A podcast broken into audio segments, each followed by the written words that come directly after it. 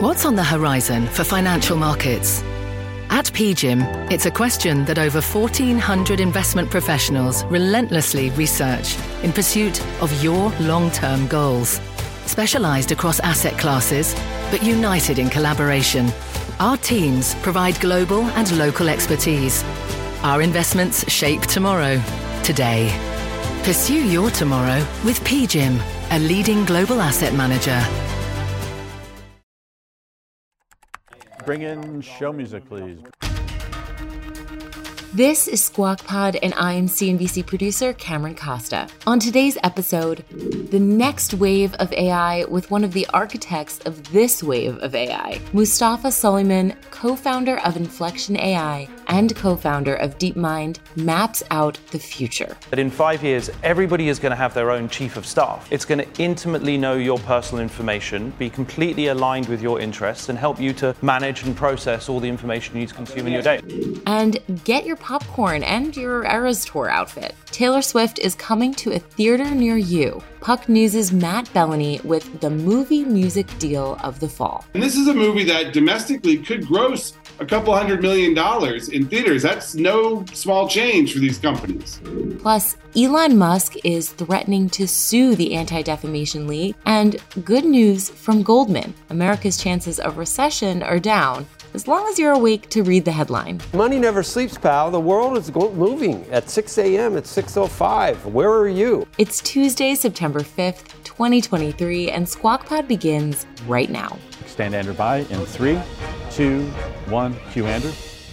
Good morning and welcome back to Squawk Box right here on CNBC. We're Thank live you. at the NASDAQ uh, market site in Times and you, Square. and you too. And yeah, welcome back to everybody. And uh, We can welcome each other. we can say goodbye to summer because summer is now past Labor Day. It's officially over, sadly. I'm It's Andrew Ross unofficially Sorkin. over. Well, unofficially, I'm- I'm September Andrew- 20th. You can't wear your white pants anymore. pet I'm peeve. Andrew Ross Sorkin along with Joe Kernen. I'm not wearing white pants, Okay. but uh, Joe Kernen is here. Mike Santoli is here hanging out uh, in for Becky, who's still off today. Have you noticed that we flipped that board around, Joe? The oil prices? No.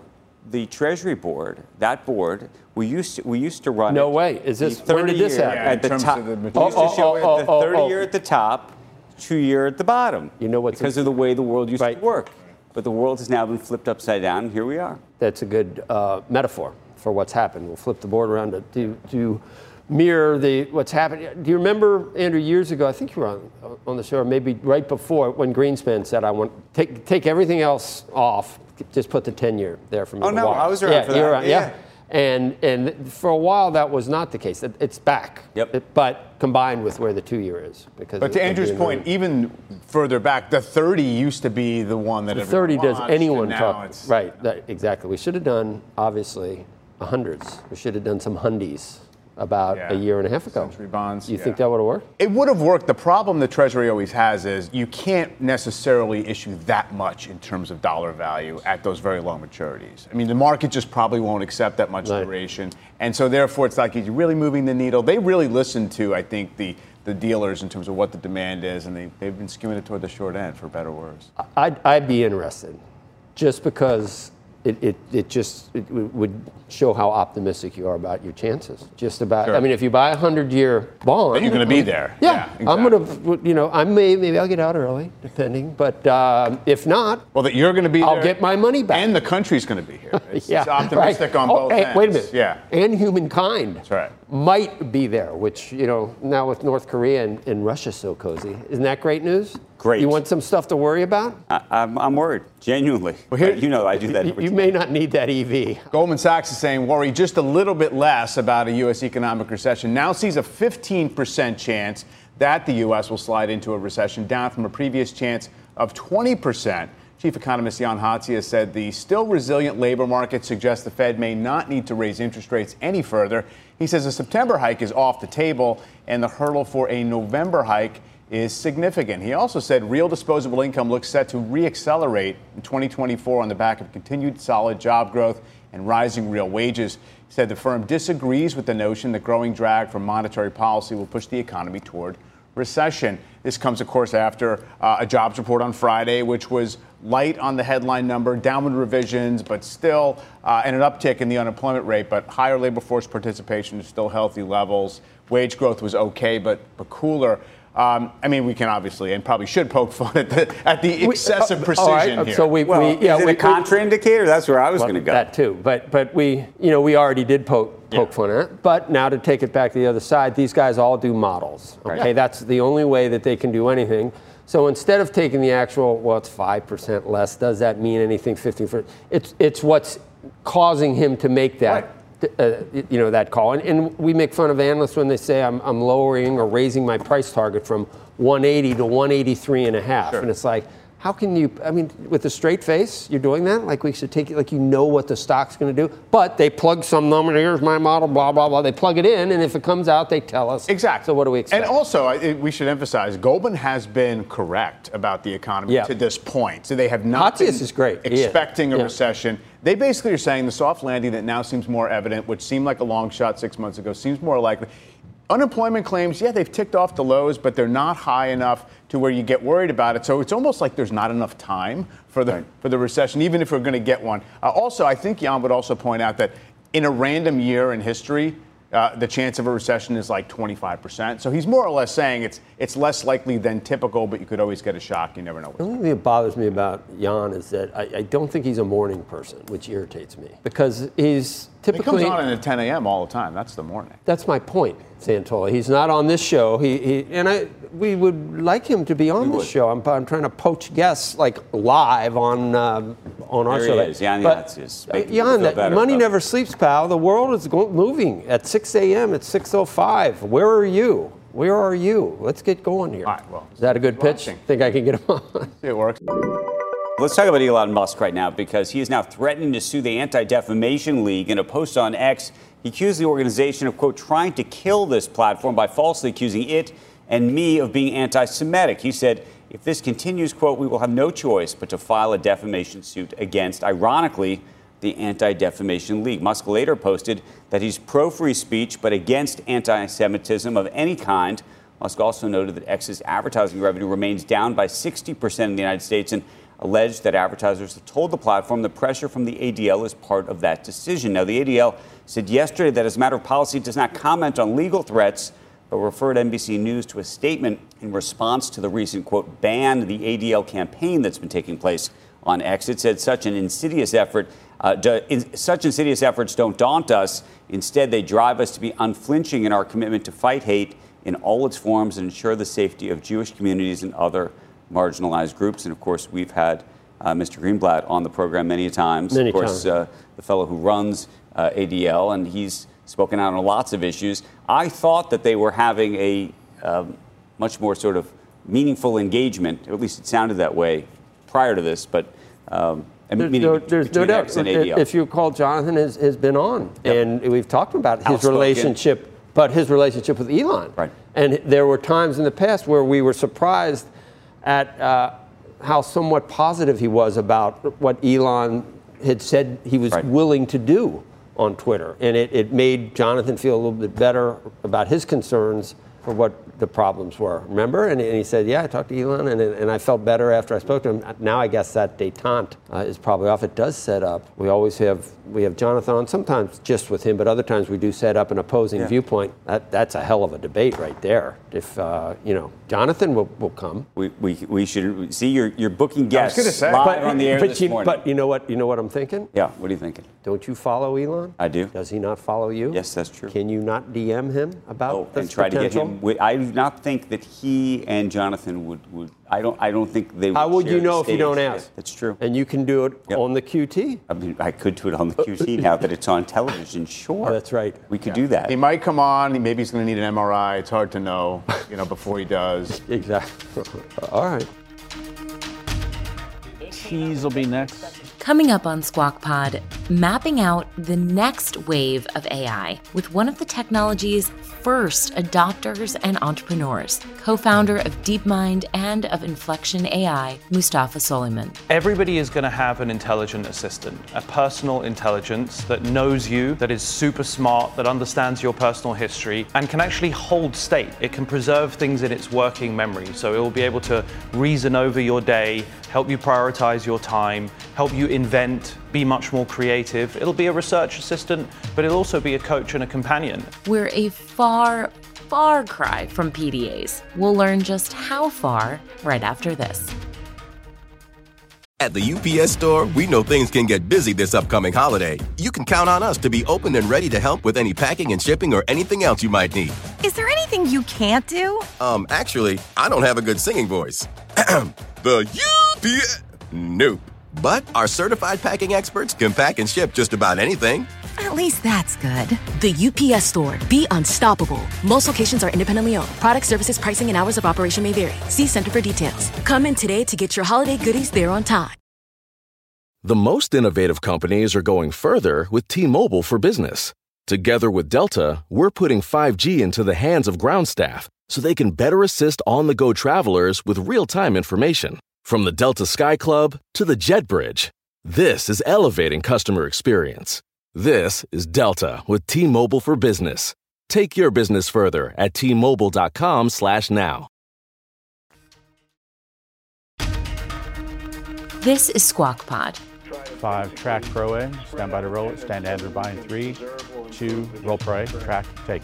Cue Andrew. Good morning and welcome back to Squawk Box right here on CNBC. We're live at the NASDAQ market site in Times Square. I'm Andrew Ross Sorkin along with Joe Kernen. Mike Santoli's hanging out with us for all three hours. Thank you, sir. Uh, Becky's off. Summer ends. I mean, I know it's not officially the end of summer, but it kind of is. No, I know. For you, it's like white jean seasons is, o- is over. It's over. So- It's over, man. You know, with AI, by the end of the show, we can have you photoshopped in white jeans. I mean, you And don't. I know you can. You can. You don't own. You've never had a pair of white jeans, have I you? own one pair of white jeans. They get amortized maybe once a year. You? Maybe. You? How about you? No. No. No. No. No. No. No. no, light, no. light tan, light gray. Not everybody can pull it off. I mean, No, That's the thing. you can pull out. What I'm interested in are those pants where at the bottom, I don't know how you get them on, but I want some of those. Th- th- This is Very- like around your ankle. How do you get those on? How do those? I see people wearing young people. Tapered pants is what Yeah, you super jog- tight. How do you do? You walk, step down into them? Do you know? Are they Put your stretchy? ankle like that. You have those. Okay. A new book out. Our next guest outlining the risks and rewards of the AI revolution. Uh, he was one of the early revolutionaries, if you will. Mustafa Suleyman is the co-founder of AI research lab DeepMind, which was acquired by Google, and co-founder and CEO now of Inflection AI. His new book out today, "The Coming Wave: Technology Power and the 21st Century's Greatest Dilemma." Uh, you were one of the originals, um, the OGs, if you will, in the AI revolution, and uh, want to talk about it.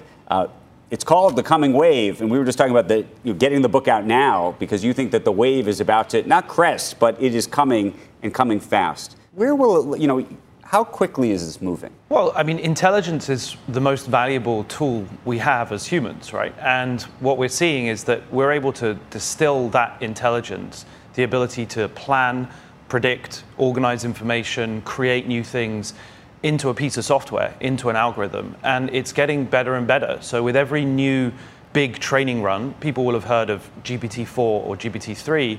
Each of these models are 10 times larger in terms Right. of the total amount of compute that's used to produce them than the previous one. How much, though, is this a hype cycle? And the reason I ask is I think a lot of us have played with ChatGPT, and a lot of people even use it on a daily basis or a weekly basis, but mostly for things that are not mission critical yet. Right. Right. When does it become mission critical? Well, if you compare GPT-4 versus GPT-3, you can see what an order of magnitude feels like in terms of compute and how different the capabilities are. With each new order of magnitude, the models get more controllable. And that's the key thing is you want them to be factually accurate and then you want them to produce the same behavior over and over again. And that's the remarkable trend that we've seen. As they get bigger, Right. they don't get more dangerous, they actually get easier to control. How much are we supposed to worry, though, that I think even you are not completely clear on how it all works? Sometimes we talk about hallucinations. That's the sort of phrase in the business when it sort of starts to say stuff that nobody understands why it's doing that. Is that unto itself a problem? Well, look, hallucinations are definitely an issue, right? At the moment, they don't reliably produce the same output over and over again. However, again, if you compare them over the previous two or three generations, they're doing a much, much better job. And so in my book, I try to lay out what the trajectory might look like over the next five to 10 years if we move through these orders of magnitude. Okay, so let's let's do that. Five years from now, we're sitting at this table. How has our life, everybody here, changed? Everybody is going to have an intelligent assistant, a personal intelligence that knows you, that is super smart, that understands your personal history, and can actually hold state. It can preserve things in its working memory. So it will be able to reason over your day, help you prioritize your time, help you invent, be much more creative. It'll be a research assistant, but it'll also be a coach and a companion. And so it's going to feel like having intelligence as a commodity, cheap, widely available, making us making everybody smarter and more productive. Okay, but when you say that, so okay, so for this interview, I knew this interview was coming up, so I, I got a PDF of the book, which was sent to me. Uh, we also had a producer who went through the book as well. Right. Um, we looked at a lot of different different things. I went and read an, uh, an old article about you in Wired magazine. Right. And all, okay. So the question though is, that took me some time to, to do that, and I was sort of googling around and doing doing some stuff, and we've we've met before and known each other. So, but in the future, would I just say Mustafa's going to be on the show tomorrow? Just break it down for me. Write five questions for. How is this? How would this? And would the five questions be good? Well, in my new company, Inflection, we have an AI called Pi, which stands for Personal Intelligence, and it is the ultimate synthesizer of information. I mean, that's what a smart aid will do for you. Capture the key points that you need to know at any given moment, given some context, exactly as you've just described. So, the way I see it is that in five years, everybody is going to have their own chief of staff. It's going to intimately know your personal information, be completely aligned with your interests, and help you to manage and process all the information you need to Okay, let me ask your you a different one. We both have those already. I, I think you do, I think you do too, don't so you? Joe, Joe just went. To, Mrs.? Joe just went to Telluride last That's week. true. And in in white jeans. But here's here's the question. Not really. In the future, so but for Joe or anybody to go on a trip or to go to a conference or an event, typically you might get invited to the, the event, and I'm thinking there's lots of people in, in our audience who've had this experience. You have to email back to the event organizer saying, yes, I'm going to come. Then you have to uh, organize the hotel. You might have to get the uh, flight.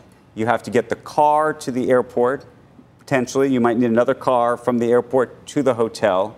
You might need to cancel some meetings that were happening during the event that you had already planned. I mean, there's sort of, I could go through sort of 15 or 20 permutations that oftentimes a lot of people who are in our audience actually have an assistant who handles all of this. Right now, I don't think you could do that using. We, you definitely can't do that right now, right? But we are definitely on a trajectory where all of those capabilities that you've just described are totally Where you just say possible. go, and it just happens magically. Exactly. And these AIs are going to be able to call other AIs. They'll be able to phone other humans. They'll be able to look up any arbitrary knowledge source, interact with it, and make decisions to try and Right. do that productivity. Okay, let's talk about mission critical stuff because I also want to talk about security and some of the misinformation issues and, and worries. But in terms of mission critical, one of the things that's fascinating, I don't know if you saw, Elon Musk was on uh, X about a week ago showing off uh, some new uh, features of the full driving uh, right. service that he says is based on AI. And it's because it's no longer an if then program from some of the stuff that was being done before. Now it's actually being done through neural nets and, and the like. Does that, do you say to yourself, this is, boy, this is totally going to work? Do you say,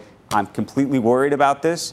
What happens if it hallucinates? Well, of course, it, look, for sure it's going to work. The question is over what time scale, right? So, to your point about hype, sure, there are some people who have been overstating fully self driving cars for quite a long time. The, the challenge is that putting stuff into practice in the physical real world is 10 times harder than doing it in software. When you're just interacting conversationally with somebody in software, that's a much lower barrier to entry. What's the scariest part of this for you? Look, this is going to make everybody much more productive. A kilo of grain today only uses 2% of the labor that it, that it needed 100 years ago.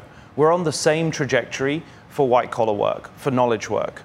Depends, you know, you can argue whether it's 10 years, 20 years, or 30 years. We're on that trajectory. So, so the, the jobs question is a very real one, and that means it's going to be a question of how we handle tax Are you, are you more worried about that, or are you more worried about the safety and security and misinformation and all of those other issues? Well, short term, I'm worried about misinformation because these are known problems, and, the, and these tools are just going to exacerbate those known problems. It's going to be radically cheaper for anybody to be able to produce very convincing misinformation video, audio, text. That's a known challenge. First, uh, uh, blue collar and agriculture work was disrupted, and you know, you need one out of 100 people now. Now you just said it's going to happen to white collar work. Who's that leave? Well, in the long term, it means that we have to adapt and we have to find more creative tasks that make us more productive and capable. So we are going to have busy work, digging holes and filling them back up. It, we're back to universal basic income. No, that's what and flying around in a might have to. spaceship playing like on, in the movie Wall-E, just big fat people playing video games and, and getting paid to eat. Look, the reality is, if this makes us much more efficient and productive, it will also give us time to be much more creative, attack all the scientific challenges that we need to attack. This is going to be the most productive and valuable decade in the history of AI our should, species. AI should should be solving all the tasks that we're trying to. When it when it that's the singularity. When it has a billion times as much knowledge as our knowledge, Well, we I- won't have to do anything. I don't worry so much about the singularity. I, mean, I, I think that the singularity is sort of too far out, if you like. I thought it was coming in. I- I'm counting on it coming in my lifetime. So I can live Kurzweil for said, what, 2040, right? Yeah, I mean we're yeah I we're close. No, when do you think it happens? I, I, have, I, I couldn't possibly predict a date. It's too esoteric an idea for me to really wrap What's my the head cool? around. We, we got to run, but what's the coolest thing you're using AI for right now? How much of it did it help you with your book? Actually, the first few pages of my book were written by an AI, so see if you find it convincing. Um, but it definitely frames the issues. It's very balanced, considers the Right. harms on both sides. It's very honest. It's an open account of, you know, the, prom- the promise and peril of AI in this in this coming wave. Called the Coming Wave. Uh, Mustafa, thank you. Appreciate Thank it. you. Great to see Appreciate it. Next on Squawk Pod, it's me. Hi, Joe Kernen, that is. I have to disclose, I am that mutual friend. Taylor Swift's deal with AMC and the squawk broker that made the first intro. Are you going to get a cut of this? No, no, we're friends. Plus, the media reporter who broke the news, Puck's Matt Belloni. The thing that AMC could offer the Swift family was urgency. They wanted to get this movie into theaters soon because the Eras Tour has left North America and is now overseas. At the UPS store, we know things can get busy this upcoming holiday. You can count on us to be open and ready to help with any packing and shipping or anything else you might need. Is there anything you can't do? Um, actually, I don't have a good singing voice. the UPS. Nope. But our certified packing experts can pack and ship just about anything. At least that's good. The UPS store. Be unstoppable. Most locations are independently owned. Product services, pricing, and hours of operation may vary. See Center for details. Come in today to get your holiday goodies there on time. Welcome back to Squawk Pod with Joe Kernen, Andrew Ross Sorkin, and Mike Santoli. Here's Andrew. I want to get to today's biggest media stories, including the latest on the Hollywood strikes and the high profile fight between Disney and Charter Communications over carriage fees. Joining us right now is Matt Belloni, Puck's founding partner. Good morning to you. Uh, let's start with the state of play uh, for the strike. And I want to get to some of Barry Diller's comments as well that he made last week. But you know, Labor Day was the day that for many months now, uh, you and I and so many others talked about being uh, the day that this would all get resolved. And uh, I'm looking at my clock, and we're not there yet. Yeah, I've officially moved my date. I think this is going to start to be resolved to next month because there's really not an end in sight. I mean, the the the two sides on the writers guild side and the studio side, they did go back and forth on a proposal a couple weeks ago. Um, and the studios thought that they made some traction there. They they gave Right. on a couple of the issues. They wanted to use that as the template.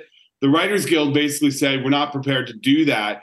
And you know they have so much leverage behind them. They they this is an, a, a situation where two guilds, two unions are on strike at the same time.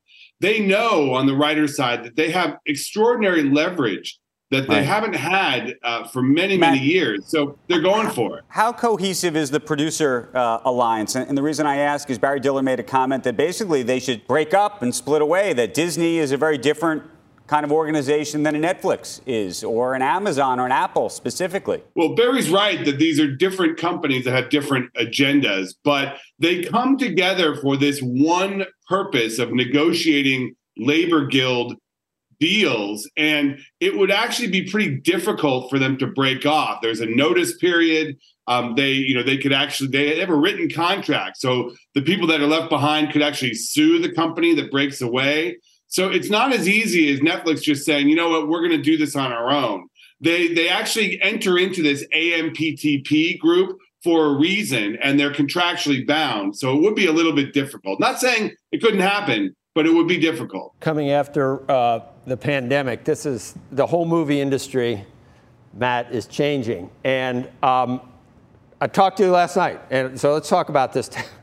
that was classic. Taylor Swift. I know. Talk about this Taylor Swift deal uh, with AMC. You wrote a piece. I was in Telluride uh, when, I, when I saw the piece. You talk about how that deal came together. And you mentioned that Taylor Swift's father was put in touch with AMC CEO Adam Aron by a mutual friend. I saw that you were going to be on today, and I, I have to disclose I am that mutual friend, which I told you last night. I saw your piece out in Telluride.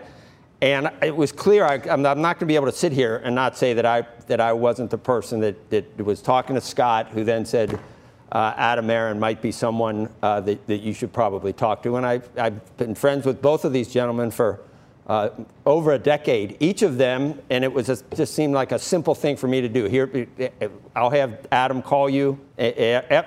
What happened, Matt, and you know, Scott wants everyone to be able to see the Eras tour, that Taylor's father. Wants everyone, and you know what the demand was. He was looking for a way to be able to do that and I don't think he was being satisfied with the answers he was getting from most of the studios. So the whole idea of, you know, it's possible for AMC to distribute movies now after that 2020 ruling. And I said, give, give Adam a call and see, and see what happens. And, and now we know what happened. The real question is, are you going to get a cut of this? You know, investment no. bankers, no, they get We're paid friends. for doing things like that. No, I know. I, I know. Tell me about it. No, I, I mean, I, there's no way that that, that would, and we're, do, I'm just did this, we're friends, I'm friends with, with both gentlemen, and, and I initially, I said to Scott, let's talk, I'll put you in touch with the people at Universal. But let's, let's do that, but it, it, what, it wasn't, I don't think the Swift team was hearing what they needed to hear from the studios, and now the rest is history. What, what does this mean about the future? Well, the thing that AMC could offer the Swift family was urgency they wanted to get this movie into theaters soon because the Eras tour has left North America and is now overseas.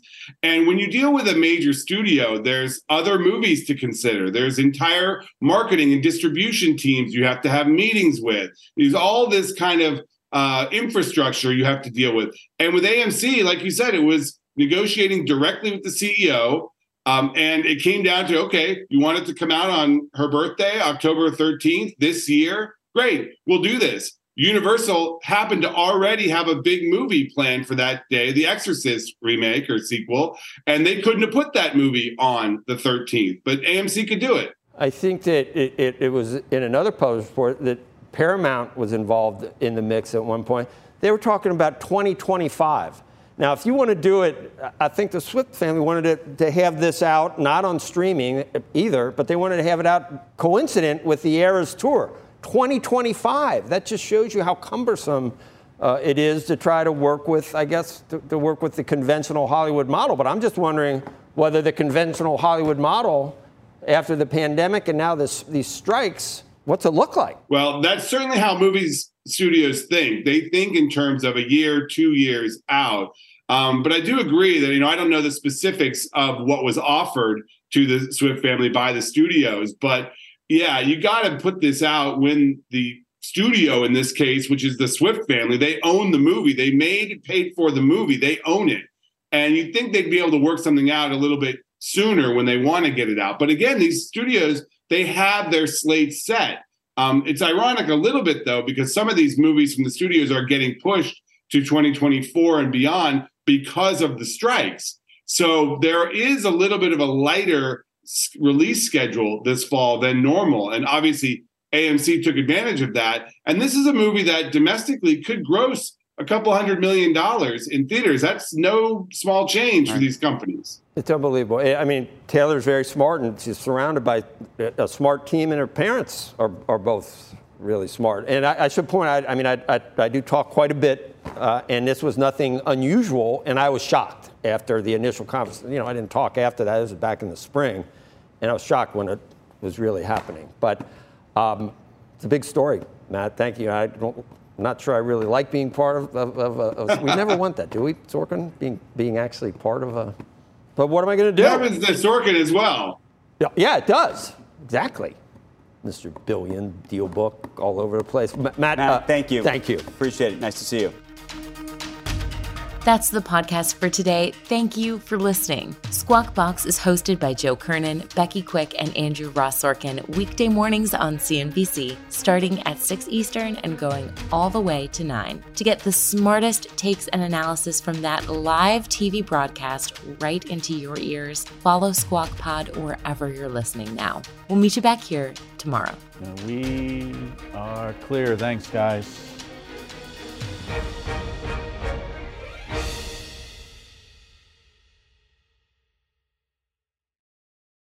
Imagine earning a degree that prepares you with real skills for the real world. Capella University's programs teach skills relevant to your career so you can apply what you learn right away. Learn how Capella can make a difference in your life at capella.edu.